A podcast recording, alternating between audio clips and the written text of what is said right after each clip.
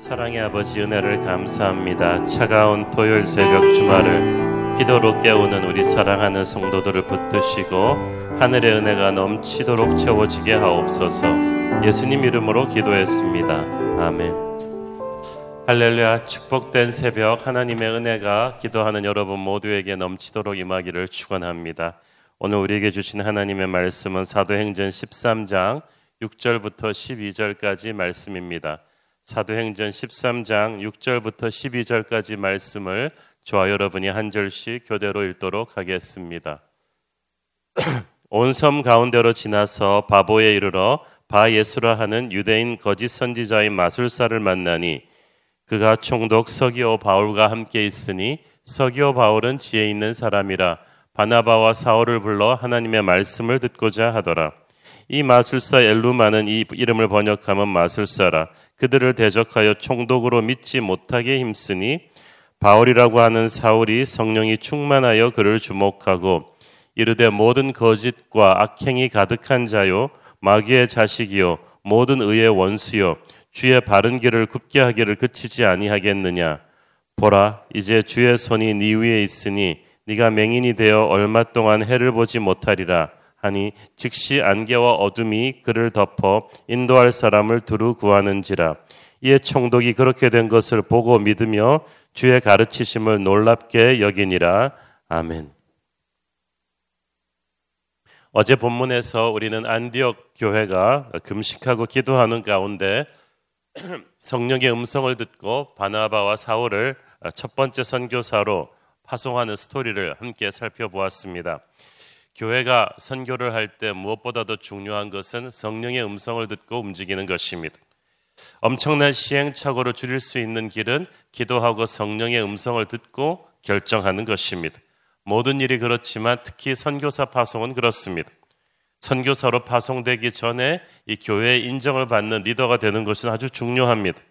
나 혼자 하나님의 음성을 들었다. 그러니 선교지로 가겠다 하고 이렇게 일방적으로 가버리면 아무 소용이 없습니다. 함께 생활하던 교회 지체로부터 아, 저분은 선교사로 갈 수 있는 영적인 리더다라는 그런 인정을 받아야죠. 바나바와 사울은 안디옥 교회가 드릴 수 있는 최고의 리더들이었습니다. 선교는 그 교회의 최고를 드리는 헌신입니다. 그래서 선교사로 부르심을 받은 사람은 평소 교회 생활할 때 그 성실함과 인품과 영성이 다른 성도들이 공통적으로 인정할 수 있어야만 합니다. 오늘 본문에서 또 주목해 봐야 될 부분이 있는데 구절에 보니까 이 사울의 이름이 이제 바울로 바뀌고 있어요. 사울은 자칭 큰 자인데 바울은 작은 자입니다. 어, 그는 한때 자신이 굉장히 큰 자라고 착각하고 살았던 그렇지만 이제는 하나님 앞에서 작고 겸손한 종이 되어서 시작하고 있습니다. 이 선교사의 기본 자질, 이 사역자의 기본 자질은 겸손입니다. 어, 바울은 평생을 나는 작은 자입니다. 나는 죄인의 괴수입니다. 내가 약할 때 주님이 강함 되신다를 고백하고 살아갑니다. 자기를 낮추고 겸손해지니까 성령의 능력이 항상 그에게 충만했습니다. 또 사울은 유대식 이름인데 바울은 로마식 이름이에요. 이것은 바울의 사명과도 직결되죠. 이제 유대인 중심의 그 선교적인 삶에서 열방을 품는 세계 선교사로 이제 그 사역이 바뀌게 돼요. 이름을 바꿔주신다는 것은 인생의 새로운 시대를 연다는 거죠. 바울이 이제 완전히 새로운 인생을 살게 됩니다.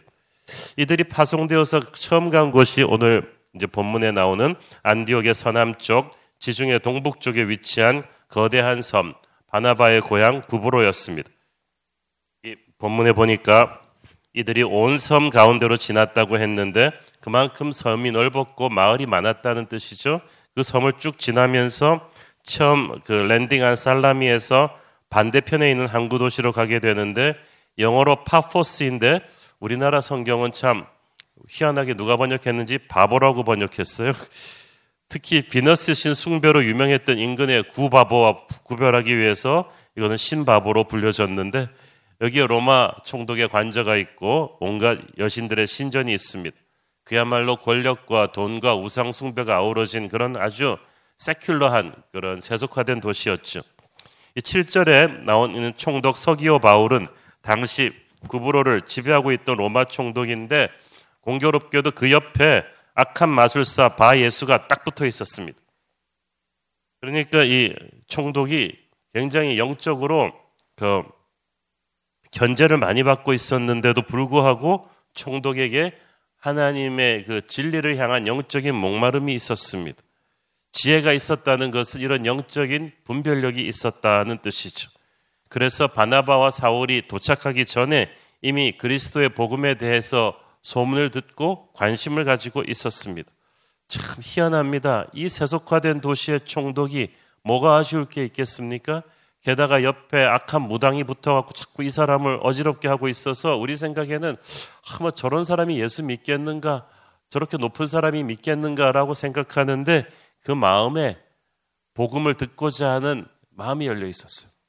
우리가 전도를 해보면은, 어, 우리가 전도하는 게 아니라 이미 그 사람의 마음을 하나님이 준비해 놓으신 것을 곳곳에서 볼 수가 있습니다. 기다리고 있었던 거예요. 그래서 하나님께서 우리가 순종하고 가서 복음을 전하기만 하게끔 되게 그렇게 세팅을 해 놓으신 걸 볼 수가 있습니다. 근데 6절에 보니까 이 바예수라 하는 유대인인 거짓 선지자 마술사가 있었어요. 이 사람도 유대인이었어요. 참 희한하죠? 그러니까 바나바와 사울이 하나님이 보낸 선교사라면 이 바, 예수라 하는 유대인 거짓 선지자 마술사는 마귀가 보낸 선교사예요. 여러분, 우리가 세계 복음화를 위해 뛰듯이 마귀도 세계 세속화를 위해서 지금도 부지런히 뛰고 있지 않아요? 당시 이방인들 가운데 흩어져 살던 유대인들 중에 이렇게 여러 가지 미신에 빠져 있던 거의 거짓 선지자 혹은 박수무당 같은 사람이 있었어요. 세계 어디를 가든지 선교지를 가면 그 지역의 토속 신앙을 대표하는 무당을 만납니다. 그 지역을 지배하고 있는 악한 귀신들과 영적으로 이렇게 대면할 수밖에 없습니다. 한국에도 이 무속 신앙이 얼마나 뿌리 깊이 내려왔는지 몰라요. 그래서 우리나라는 어떤 종교가 들어와도 무속화 시킵니다. 불교가 들어와도 무당이 다 잡아먹어 버립니다. 유교가 들어와도 그 사당을 다 무당이 다 잡아먹습니다.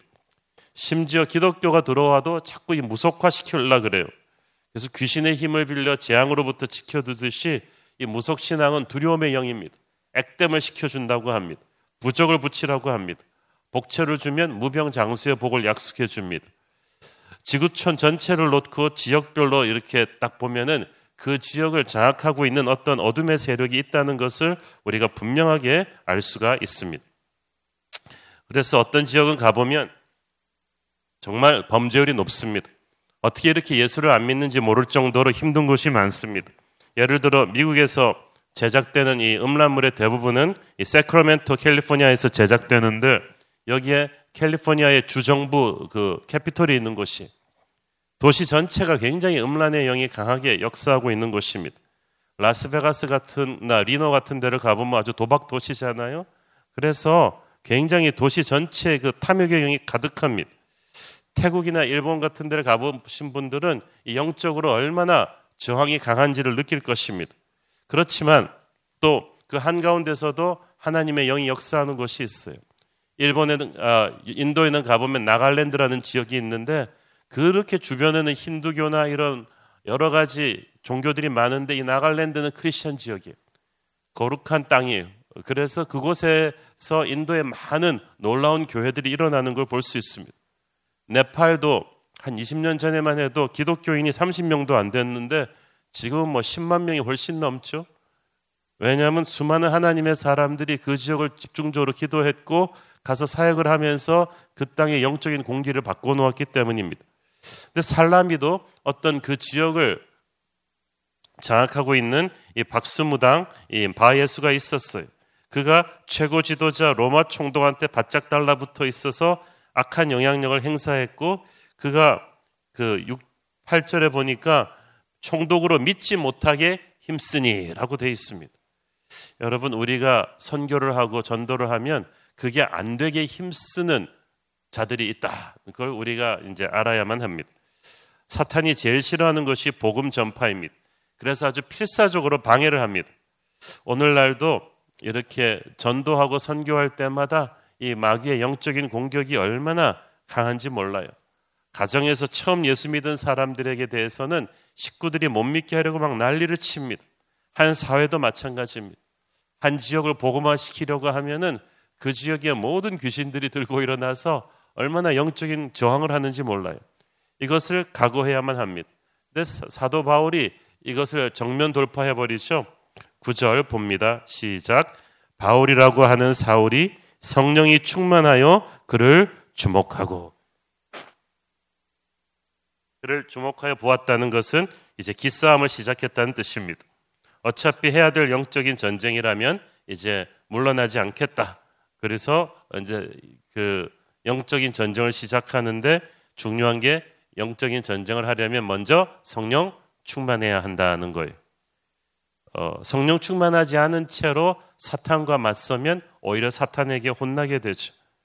그 지역을 지배하는 어둠의 세력과 맞서고 승리하려면 우리가 성령 충만해야 합니다. 성령 충만하기 위해서는 말씀 충만해야 하고 기도 충만해야 합니다. 회개하지 않은 죄, 말만 하면서 삶은 전혀 다른 위선이 없어야 돼요.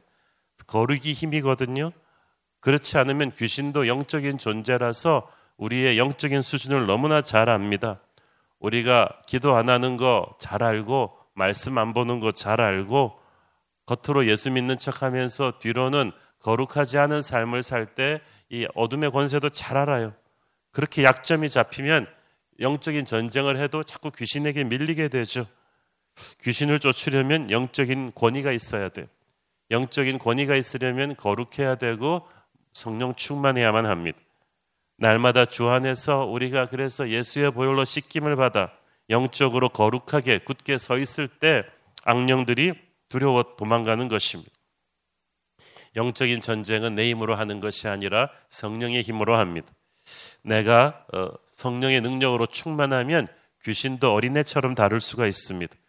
그런데 기도와 말씀이 식어버려서 영적으로 약해지면 얼마나 귀신이 무섭게 느껴지는지 몰라요. 그래서 주님의 공생에는 보면은 40일 그 금식 후에 사탄과의 영적인 전쟁으로 시작하지 않습니까? 바울의 세계 선교 사역도 영적인 전쟁으로 시작합니다. 복음을 전하려고 하면은 반드시 그 지역을 지배하고 있는 악한 권세와 영적인 전쟁을 해야 합니다. 그래서 나사렛 예수의 이름으로 깨뜨릴 수 있어야지 거기서부터 전도 사역이 시작되는 거죠. 저는 모든 사역을 하면서 우리가 이것을 각오하길 바라고 영적인 전쟁에서 기선제압을 하고 시작할 수 있게 되기를 축원합니다. 구절에 보니까 바울이 그를 주목했다 그랬어요. 주목했다는 것은 눈을 딱 마주쳐서 보면서 정면 승부했다는 뜻입니다. 우리가 귀신한테는 등을 돌리면 안 돼요. 에베소서 6장에 보면은 하나님의 전신갑주 이야기가 나오는데 등이 커버되지가 않습니다. 즉 마귀에게 절대 등을 보이지 말라는 거예요. 어둠의 세력과 싸워서 반드시 정면으로 돌파하겠다는 강한 의지와 믿음이 있어야만 됩니다. 영적인 전쟁에서 등을 보이면 선교는 불가능해집니다. 야고보서 4장 7절에도 보면은 마귀를 대적하라 그러면 너희를 피하리라고 했어요. 그 말은 마귀에게 등을 돌리면 마귀는 너에게 더욱 달려들 것이다 라는 뜻이죠. 이상하게도 우리가 어, 마귀를 피하기 전에 마귀가 오면은 내가 자꾸 피해버려요. 그러면 자꾸 더 달라붙게 되죠. 마귀가 우리를 피하도록 만드는 것이 관건입니다. 우리가 쫓겨나가는 게 아니고 마귀가 쫓겨나가는 거예요. 그래서 우리가 분열되면 안 돼요. 선교 사역이든 교회 목회든 무슨 일을 할때 어, 그것을 막는 마귀의 세력이 있어요. 그때 마귀가 대적하는 것이 힘들어서 도망가면 안 되고 우리가 더욱 강하고 탐대하게 맞서야만 합니다. 우리 안에 계신 이가 세상에 있는 자보다 크시다. 나는 나사렛 예수의 보혈로 무장했다. 사탄아 나는 네가 두렵지 않다. 나는 이곳에 복음을 전하러 왔다. 나는 복음의 능력을 믿는다. 어둠의 권세는 이곳에 더 이상 설 땅이 없을 것이다. 나사렛 예수 이름으로 명하노니 너는 물러가라. 이런 담대한 선포를 마음에서부터 외칠 수 있을 때 영적인 전쟁이 승리가 시작되는 줄로 믿습니다. 여러분이 어디에서 무엇을 하든지 이런 담대한 영적인 기선제압이 있게 되기를 바랍니다. 10절 또 읽습니다. 이르되 모든 거짓과 악행이 가득한 자요 마귀의 자식이요 모든 의의 원수여 주의 바른 길을 굽게 하기를 그치지 아니하겠느냐. 말씀 전파를 방해하는 바 예수에게 아주 격렬한 책망과 저주가 선포되고 있습니다. 성령 충만한 바울이 휘두르는 이 성령의 검은 굉장히 날카로웠습니다. 그 검을 바 예수를 향해서 휘둘렀는데 그 순간 성령께서 이 바 예수 안에 있는 영혼의 상태를 순식간에 드러내셨어. 모든 거짓과 악행이 가득한 자여. 마귀는 어둠의 영이죠. 항상 어둠 속에 숨어서 온갖 것을 다 하는데 마귀가 가장 무서워하는 것이 정체가 드러나는 것입니다. 하나님은 빛이시기 때문에 순식간에 마귀를 드러내면서 꼼짝을 못하게 하십니다. 너는 마귀의 자식이다. 말씀 전파를 방해하는 것은 사탄의 일이죠. 그러므로 너 바 예수는 사탄의 대리인이라는 거예요. 마귀가 항상 이 대리인들을 세우죠.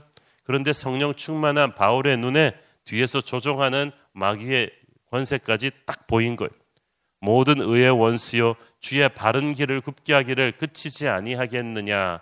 여기서 길을 굽게 한다는 말을 잘 보세요. 세례 요한은 주의 길을 예비하라고 했죠.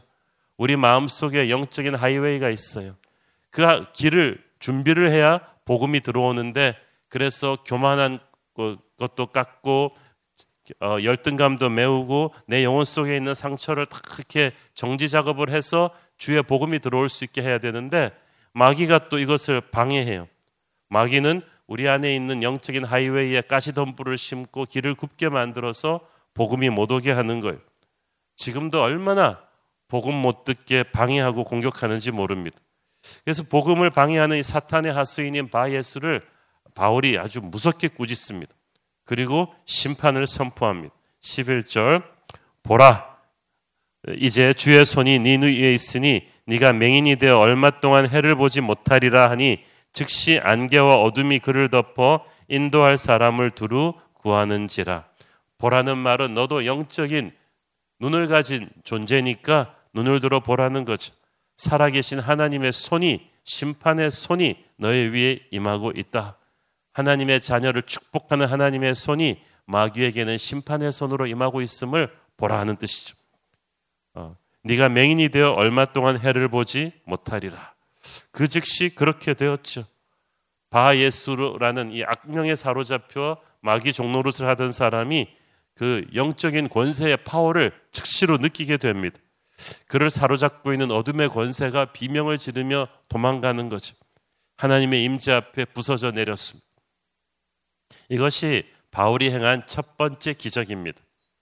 복음을 막는 그 도시의 가장 유명한 무당의 눈을 멀게 함으로써 하나님의 압도적인 능력을 증명합니다. 사실 그를 영원히 장님으로 만들 수도 있었지만 얼마 동안만 장님으로 만든 것은 그가 회개하고 돌아오기 위한 하나님의 사랑이었어요. 어쨌든 우린 여기서 무엇을 배웁니까? 영적인 전쟁에 임할 때 우리의 자세가 단호하고 담대해야 한다는 거예요. 우리가 마귀는 담대하게 꾸짖어야지 아, 귀신 씨 좀 나가주세요라고 이렇게 설득하는 게 아니. 영적인 전쟁은 영적인 권위로 합니다. 마귀의 세력을 향해서 우리는 담대함을 가지고 예수의 이름을 선포해야 될 줄로 믿습니다. 누가 우리를 계속해서 이렇게 근심하게 하고 이유도 없이 불안하게 하고 형제를 미워하고 오해하게 만들며 자꾸 음란한 생각이 들게 하고 이렇게 돈 욕심과 돈 걱정을 많이 하게 하고 자꾸 시기와 질투심이 일어나게 하고 어, 분노와 여러 가지 생각을 자꾸 일으킵니까? 마귀가 영향력을 미치는 거예요. 그럴 때마다 여러분은 머리를 털면서 나사렛 예수의 이름으로 승리를 선포하셔야만 됩니다. 마귀가 자꾸 여러분의 가정을 그렇게 찝쩍거리지 못하도록 여러분의 직장을 그렇게 건드리지 못하도록 이 교회를 흔들지 못하도록 선포하셔야 돼요. 우리가 새벽 기도를 하고 세상 속으로 들어가는 것은 영적인 기선제압을 할 준비를 하고 가는 거예요. 그래서 하루를 시작하면서 새벽 기도하고 나가면서 늘 자기의 가슴에 손을 대고 기도하십시오. 내 안에 들어오려고 하는 모든 더러운 귀신들은 묶임을 받을지어도 회사에 출근하고 서면서도 가정으로 가면서도 기도하십시오. 오늘 우리 가정을 분열시키려 하고 사납게 하고 지치게 하는 모든 어둠의 권세들은 나사렛 예수의 이름으로 묶임을 받을지어도 직장을 출근하면서도 마찬가지. 오늘 우리 직장 직원들을 분열시키고 화나게 하고 어, 슬프게 하는 이 모든 것들은 나사렛 예수의 이름으로 묶임을 받을지어다. 그 셀프 어, 어, 그 안수를 하면서 자기의 가슴에 손을 얹고 선포 기도를 하시고 마귀가 들어오지 못하고 하늘의 천군 천사가 여러분을 지킬 수 있도록 그렇게 선포하고 하루를 시작하십시오. 이 사건은 이 지역 복음화에 결정적인 역할을 하게 되죠. 12절 읽습니다. 이에 총독이 그렇게 된 것을 보고 믿으며 주의 가르치심을 놀랍게 여기니라. 총독은 이 사건을 보면서 크게 놀랐어요. 보고 믿었어요. 복음을 들으면서 놀랍게 여겼습니다. 이 총독이 바울의 이방인 선교에서 공식적인 첫 개종자예요. 굉장히 거물이 첫 개종자가 된 거예요. 선교지에서 가장 무서운 무당이 결박당하고 나니까 가장 높은 관리가 하나님을 믿게 됩니다. 가장 무서운 영적인 전쟁을 치르고 나면 그 다음부터 영적인 승리가 오죠. 골리앗을 무너뜨리고 나니까 이제 블레셋을 무너뜨릴 수 있는 길이 열렸듯이 영적인 전쟁에서 승리하면 복음의 길이 열리게 되는 것입니다. 사람들이 하나님을 믿게 되는 거예요. 아무쪼록 저와 여러분 예수 믿으면서 이 영적인 전쟁의 실상을 인지하고 늘 승리할 수 있게 되기를 축원합니다. 기도하겠습니다. 주님 은혜를 감사합니다. 어둠의 권세를 파하는 성령의 권능을 오늘 바울을 통해 알게 하시니 감사합니다. 우리도 나사렛 예수 이름으로 성령의 권능을 선포하게 하여 주옵소서 예수님 이름으로 기도했습니다. 아멘.